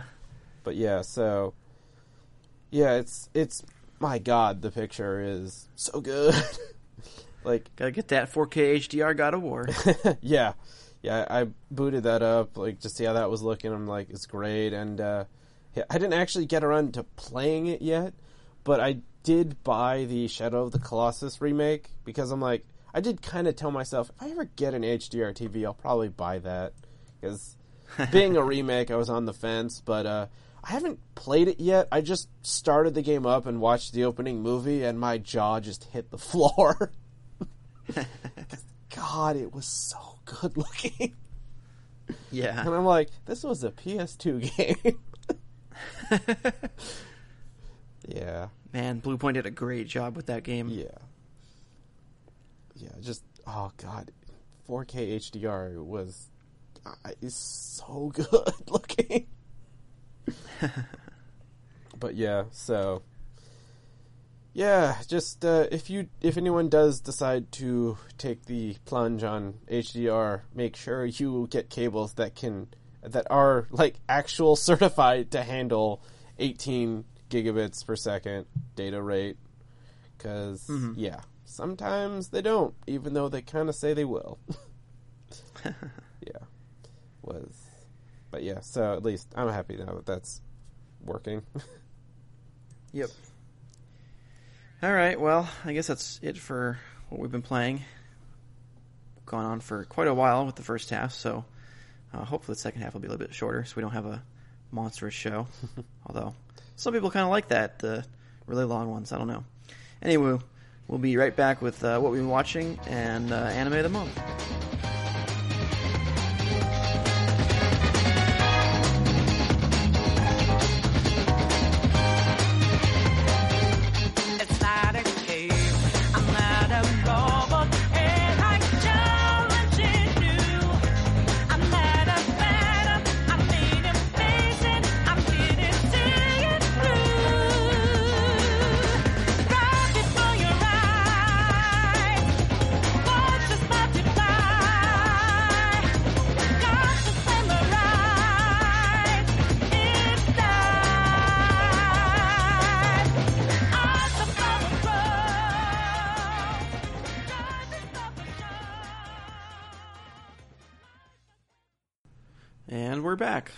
Hope you enjoyed that uh, music, probably from Persona Dancing, since I have the soundtrack.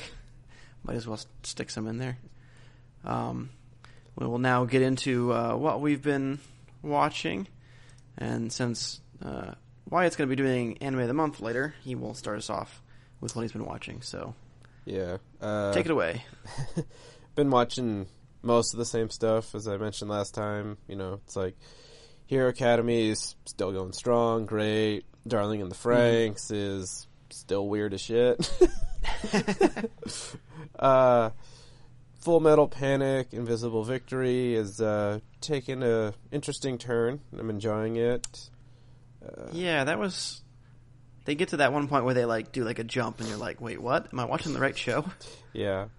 Uh, I'm not gonna get too much into it. I will just say, um, there is one character that gets introduced that looks a lot like another character. It's a different character. Yeah, I did the same thing. I think everyone I was talking to at Fanime was like, "Did you think that was so and so?" Yeah. Okay. Yeah, me too. They really should have like done something different with his design. yeah. Well, it was funny too because I remember some was everyone's thinking he's this like looks a lot like a character in the show already, but then someone else mentioned that he lo- he does actually look even more similar to Benny from uh, Black Lagoon. Yeah. but yeah, uh, but yeah, just quick updates on all those because yeah. Uh, but uh, so yeah, I mean, I mostly mentioned sequels of stuff last time because that's what I start off seasons with. But uh, picked up some other new shows. Uh, first one being uh, Megalobox, which is a boxing show set in the future where people Future boxing. But yeah, people wear uh how I don't know, just they wear tech on their arms that enhances their punches. Mhm. And uh so yeah, I mean it's kind of it's t- kind of like a standard boxing story.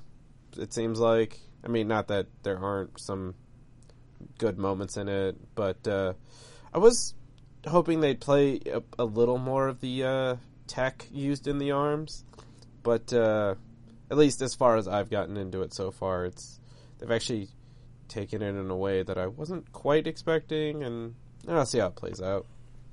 But I but I am enjoying watching it. Got one of those. Got to watch at least one sports anime season. but uh, in a completely different gear, uh, also watching a show called uh, Tada Never Falls in Love, which I'm not actually sure why it's called that.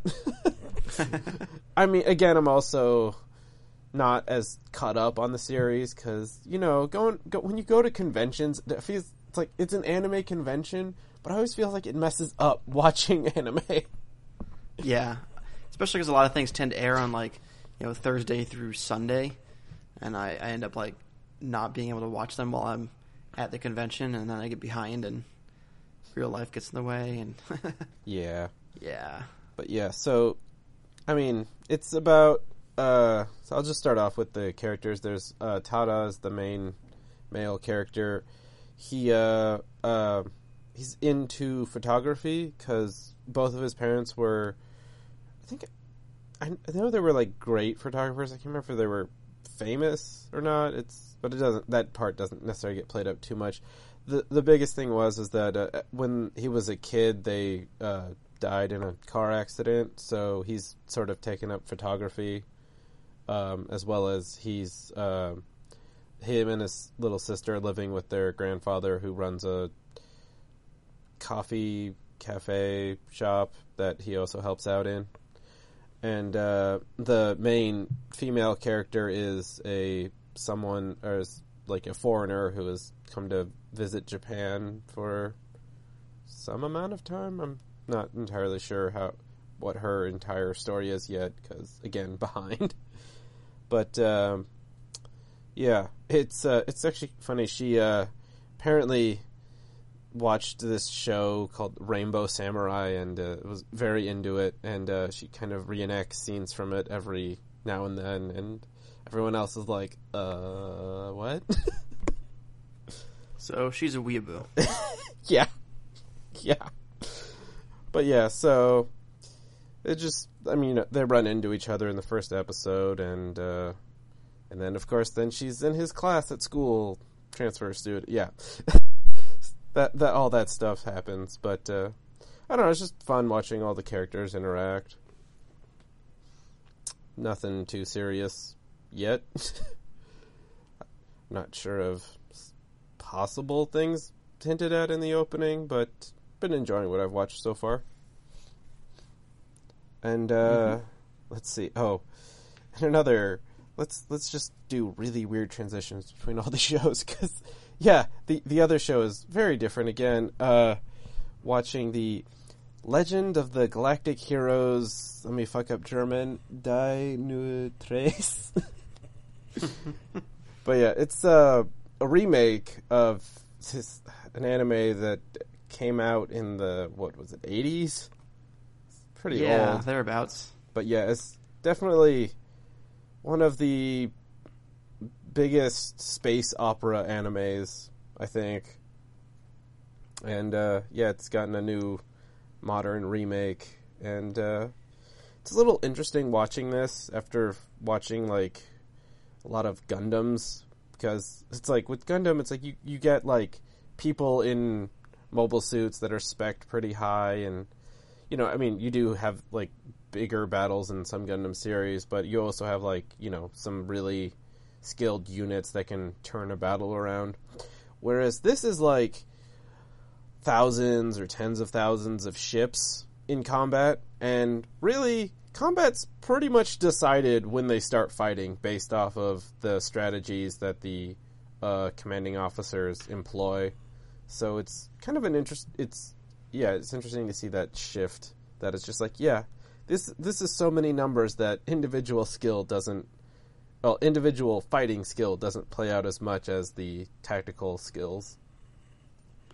hmm But uh, but yeah, the setup for that is that you know there was uh, there's the empire that's you know fascist and all that, and then you have the republic people who are at odds with each other. but yeah, there's a little more to that, which uh, yeah, it's nice what the show goes into. It's one of those shows that it's probably a good thing it's getting a remake because I feel like a lot of anime fans knew about it, but no one had actually watched it. Yeah, There's like a bunch of memes that have come out of it over the years, but I don't feel like most people sat down and actually like watched the old show. yeah, it, it's definitely been on my backlog forever. Yeah, but yeah, just, it's like you know, alcohol is humanity's friend. Uh, that is one of the memes from the from the show from the old one. Yeah, I haven't uh, quite seen that yet. but uh, that's pretty much been it for me. Um, I don't think I really watched anything new on TV. Oh, I guess that aired right after, like a couple days after we recorded. But uh, yeah, there was like one, well, actually one new pair of Steven Universe episodes that. Uh, I still don't even want to spoil that, even though it's been a few weeks. But yeah, it uh, it revealed something big. yeah, and then and then they left off with new episodes coming in the summer. And I'm like, damn, It's like, I want more. You, you only gave me Yeah, like it's basically summer already, right? yeah, but that's all they said, and they still haven't given a date. And yeah, air Gotcha. air date for Steven Universe episodes have never been great at being consistent. but yeah, other than that, I don't really watch anything new on Netflix. Okay. Well, uh, mine's kind of similar. A lot of the same shows as last time. Um, some of the same ones, you know, you just talked about Franxx and uh, um, Full Metal Panic and stuff. Um, one I don't think I talked as much about last time, um, but I've been watching is uh, Otakoi, which is uh, Love is Hard for Otaku, which I've really been enjoying. It's been, I think, one of my favorite shows this season, um, just because the characters are really fun. Um, I, I like. It's also interesting because it's set in like a workplace setting, so um, it's not like kind of the, some of the same stuff you've seen in all the. I feel like a lot of anime are set in high school or you know even younger, so it's kind of interesting to see some of the same setup but done in a workplace, which um, I guess makes it a little bit more relevant to me now that I am older and can relate to the workplace stuff as well as uh, some of the other parts of it because it's obviously about you know anime fans. Um, but yeah, it's been a really good show. Uh, really enjoying that. Um, and another one I don't think I talked about as much last time was uh, Hinamatsuri. Um, so this one's kind of an interesting show because the first episode, um, this guy who's works for Yakuza, um, he this like girl randomly appears in his apartment who has uh, Esper powers, and he ends up basically like taking her in. And so I kind of like I watched the first one, and there, there was a little bit of humor, but I was kind of expecting it to go down the route um, that we've seen in a lot of shows recently, where it's like you know a, a guy taking care of a younger kid, um, like Barakamon was like that, and um, Sweetness and Lightning, and uh, a bunch of shows. Like it, it's kind of become like a subgenre. I feel like in in anime of you know dad shows. so I kind of expected this one would go that way, and then like the very next episode, they kind of subvert all of that and like go in completely different directions. So it's definitely more of a comedy that just happens to have you know the occasional lesson and you know feel good moment of you know this yakuza guy taking care of you know essentially who is now his daughter kind of thing. Um, but that show's been really funny, and I've been really enjoying that. The the cast is kind of kind of wacky. Um, like one of them is a middle school girl who ends up working at a bar. Basically, gets blackmailed into working there because it turns out she's really good at mixing drinks and didn't know it. And so Uh, the, the bar okay. owner like blackmails her into working there. so she has some really funny episodes, like when her teacher shows up at the bar. um, Awkward. uh, and it's it's really weird because obviously the one girl being an Esper is kind of part of the setup, but then they like basically ignore it half the time. Um, uh, she helps the yakuza guy, you know, take out some some bad guys at one point, and then he's basically like, "Yeah, you're way too strong. Don't do that again." And so, most episodes you could even like forget that she has you know these powers. So, I don't know. It's been a it's been a really fun show. I've really been enjoying that one. I mean, it's it's funny you say that the second episode goes in a completely different direction because, like, wh- whenever I hear that, I always think of uh, what was the name of it? Uh, Ga-Rei Zero, where like the first episode is like they have like this like group of people that fight supernatural something or other, whatever. But then it's like right at the end of the episode, they all get killed off, and the next Yeah. episode is an entirely different cast. Yep, I remember that being a pretty big uh, what kind of moment. But yeah, it's like whenever anyone mentions uh like a second episode is completely different, I'm like I always think of that show. Yeah, I, I, I guess it's not necessarily that the second episode is completely different. It's just I was expecting something different than what it was. I still I'm enjoying what it actually is. Um, basically, a comedy that occasionally has you know these kind of feel good moments. Like one of the other characters is another Esper who comes chasing the first one, and she ends up being homeless. Um, and it's one of those things where you're watching like every once in a while you're just like I just feel sad, but then eventually they kind of give her an arc and she she uh, moves in with a family, and the family like gives her dinner and she's like. Do I have to pay for this? And they're like, "Holy shit! No, you're you're our daughter now. Like, what the fuck?" Wow. Yeah. So it's it's been it's been really good. I've been enjoying that. Uh, and then randomly, I had uh, the inkling to rewatch a show. Um, I had the the Blu-ray sitting here that I hadn't stuck in my system to watch, so I uh, pulled that out, which was uh, Kobayashi's Dragon Maid. So this was a show from last year um, about uh, I guess another uh, working age show actually, which is kind of interesting. That the main character is you know works at a programming company, I think. Yeah, and uh, she ends up with a dragon as a maid um, after she saves the dragon from a wound. so it's it's it's pretty fun show. It's not. It's a pretty like slice of life, you know, laid back kind of thing. Um, every once in a while, kind of delving into the whole weird dragonness, but it's a fun show and also one that I I knew it was fairly popular, um, but I didn't realize how popular it was until I got to Fanime and there were a lot of cosplayers from it. Like I was kind of surprised, just given that since it was a show from last year, um, I wasn't sure that you know quite as many people would would be thinking about it. But I saw basically the whole cast oh, throughout the weekend, and you know multiple versions of some of the characters. So that was kind of interesting, seeing all these characters cosplaying as uh, maids with dragon horns and stuff. Yeah. Yeah, it reminds me. I was gonna mention about it's like so saw so much Hero Academy cosplay. Yeah, yeah. We were. It's kind of our game to try to figure out what's going to be the most cosplayed thing, and uh, I think it was by far Hero Academia. Like, there were a couple other things that had a lot, and if you went into like the the artist alley, um, Hero Aka was pretty even with some stuff like uh, Overwatch and Fa- Fire Emblem stuff like that. But uh, in terms of cosplay, because it's not nearly as hard to do Hero Academia as Overwatch, there were a lot more cosplayers from uh, from Hero Aka. Yeah. It was, it was interesting too because unless you had seen the show, it's easy to, to miss some of them too, because you'd see multiple versions of the same character. Like here's the character in their jumpsuit, and here's the character in their school uniform, and here's the character in their hero uniform, and um, some of them was even like here's the character in their outfit from that one ending. it's like oh okay.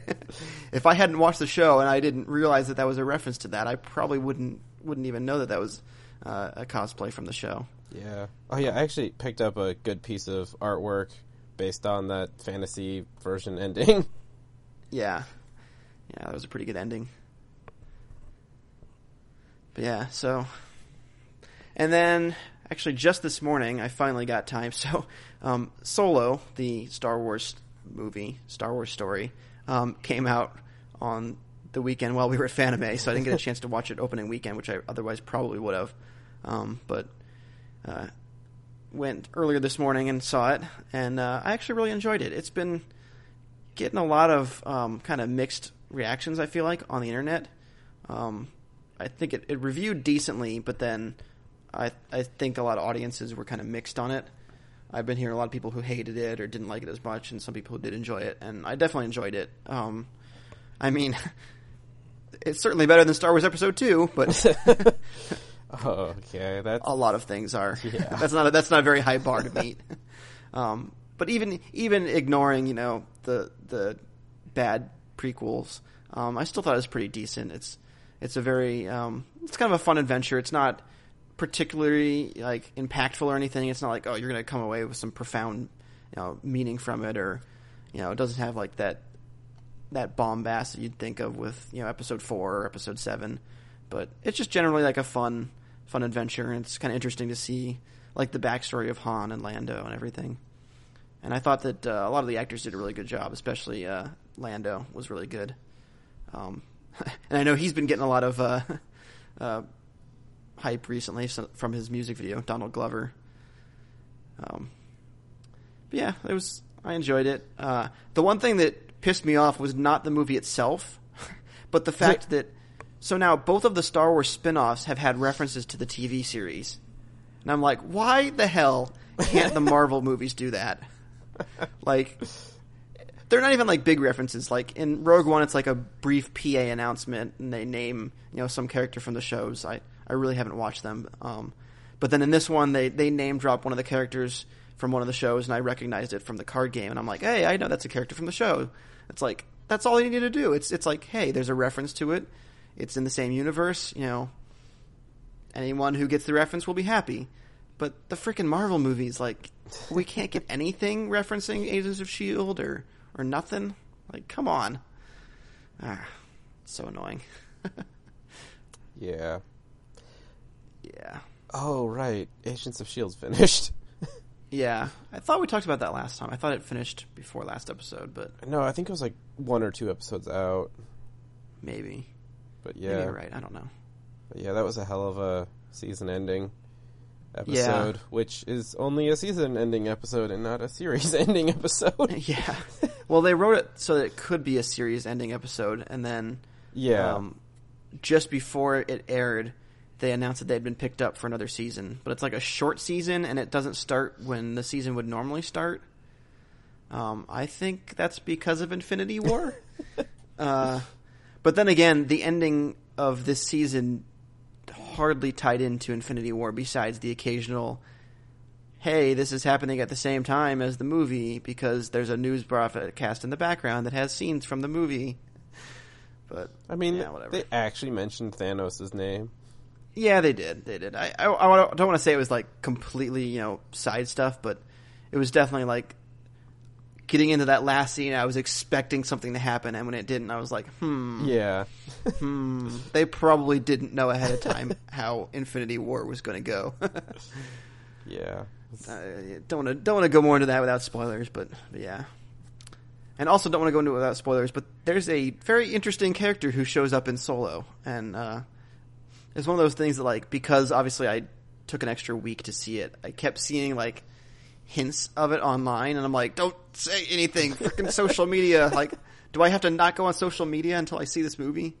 Um, unfortunately, I did end up having it spoiled for me, but it was one of those things where like by the time I was watching it, I didn't know exactly what it was, but I had it down to like three or four different things because of pe- what people have been talking about online. I'm like, okay, well, one of these three or four things will be in there, and yeah, one of them was. So that was a very, very interesting uh, callback to older movies. But I will, I will leave it at that so that I don't spoil it for other people who might want to go in and watch Solo. But Yeah, I still. yeah, if you like if you like the Star Wars movies, give it a shot. I think it's I think it's a fun couple hours. yeah, I've kind of been on the fence about seeing it, and maybe I'll see it this weekend. hmm But yeah, I've got so much to uh, organize this weekend because then I'm not free for the next couple of weekends. Yep. oh yeah, that whole uh, E3 thing. I guess that's a thing. yeah, and it's like you and Dave are crashing at my house for a day before we get our Airbnb. Yeah, so I kind of need to clean up so you have a place to lie down. yeah. Yep. I mean, you're good with hardwood, right? If I don't finish. Uh, I did that last year at Fanime, and I can't say I was a fan. All right, well, that's about it for what I've been watching. You know, nothing else I can think of at the moment, besides like random YouTube shit. um, so uh, anime of the month. But yeah, so, so for this anime of the month, I decided to pick the movie Redline, which it, Hopefully, I haven't picked yet. I mean, you said you didn't. I know. I, I said that, and then I'm like looking at it, going on. Hmm, that is something I would would want to pick. well, we will, if we did pick it, we will pretend from now to the end of the episode that we have not. but yeah, so yeah, Redline is a story about a race called the Red Line. I, Yep. There's not a lot of deep plot to this story. It's just a, Nope. It's like it's pretty much kind of like uh, Wacky Racers, but uh, a- in space and uh, hell of a with the, some hell or ah, some really great animation. Seven hand drawn years. Ah, yes. So much hand drawn.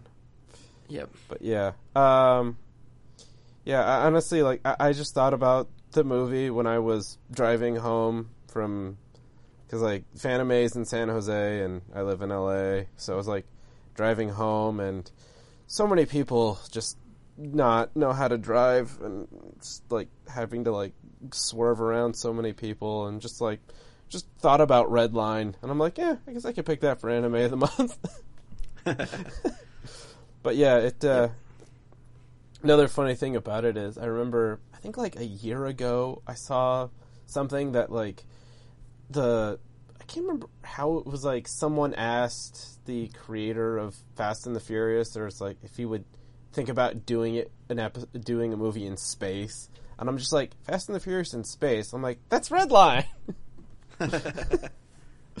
but yeah, yeah, the the movie was just a blast to watch, and yeah, the, the speed, just feeling the speed from their driving is is great. Yeah, it's it's very well animated. So there's a lot of really great action scenes in it during the races. You know, people are crashing into stuff, and it's just very very kinetic, very like uh, good motion and and like sense of movement and everything. Yeah, Like the the seven hand drawn years is kind of a joke because apparently it took him seven years to animate it. That's how much like work went into this uh, this movie, and it came out at a time when a lot of anime had been moving into the digital space, and I'm I think the whole movie was actually uh, hand drawn, like each frame, each keyframe at least. The the tween frames might not have been, but yeah. um, I know it wasn't completely hand drawn, but a lot of it was. yeah, a lot of it was. Yeah.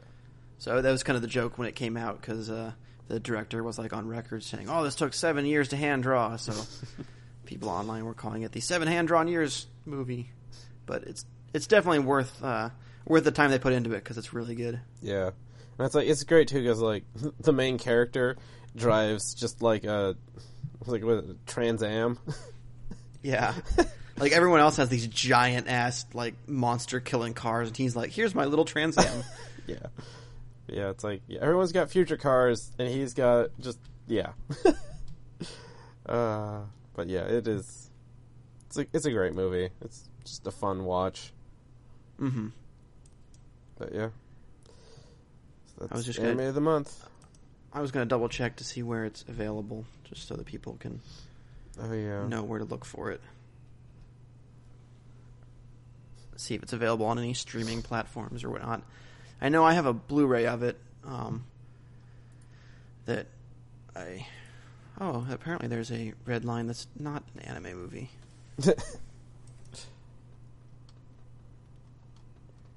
Well, the the not anime red line is available and stuff.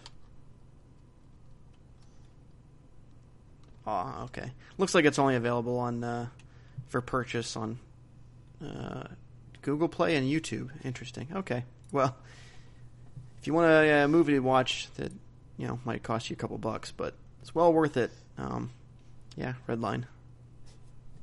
Yep. So I guess that kind of just about does it for the show. Um, I don't know. Do we want to talk about uh, I don't know E3 predictions or anything Uh, before we wrap up? well, yeah, I don't, I don't know what I'm predicting for E3. I just, I just kind of always like to have gone into it, just like, yeah, just show me what you got. But uh, I'll just say the two of the things that if they if they ever announce these, I'll just be so happy at E3. But it's, I mean, Dark Cloud Three, which I, I've just always really want another game in that series, and uh, and uh, re- another reaching a little farther back, uh, Legend of Dragoon Two, PS1 game. Yeah, I think those are a little bit unlikely. yeah, I know. I mean, I, I guess Sony could have some surprise announcements, but they've already announced their you know four major games for their press conference. So I'm wondering if we'll see anything besides those. Yeah, I did, I think they actually w- said like you know it's like we have announced these already, so you know don't don't expect too much else at our stuff. Yeah, But yeah, well, especially because all of them I think are going to be coming out you know before next year's E3, except maybe Death Stranding. Who the hell knows when that's coming out? yeah. Kojima Yeah. only knows. I guess we will uh, wrap up the episode then. Yeah. So if you want to get a hold of us, there's a couple ways you can do it. Uh, sidequest at psnation.com is the email. You can drop us a line there. Um, at SideQuestCast is the Twitter account that I am very bad at using, but I swear I do check it occasionally. Um, if you want to comment directly on this episode, you can either do so directly on psnation.com, where there will be a comment section below the post for this episode, or on the PSNation forums. Uh, we've got a lot of great threads there, and we always put up, usually put up one for each episode. Sometimes I forget, like last episode. Uh, but there should be a, a thread up for this one, and you can go there. Uh, let us know what you thought. Give us uh, feedback. Know, whatever. Um, as always, uh, affiliate store links if you want to help out the show and the main show and E3 and everything coming up. Um, we don't have a Patreon or anything like that. We just ask that you go to psnation.com and click on the affiliate link store affiliate store links uh, button. We have uh, links to Best Buy and Amazon and GameStop, a bunch of sites like that. And uh, if you click those links, um, doesn't change your experience, doesn't change your price, but we get a little you know piece of your purchase to uh, help us pay our bills. So greatly appreciate that. It really has been helping out. Um, and uh, I guess that'll about do it for uh, episode 23. Yeah. See you. Yeah. See you at E E3. Yep. All right. Bye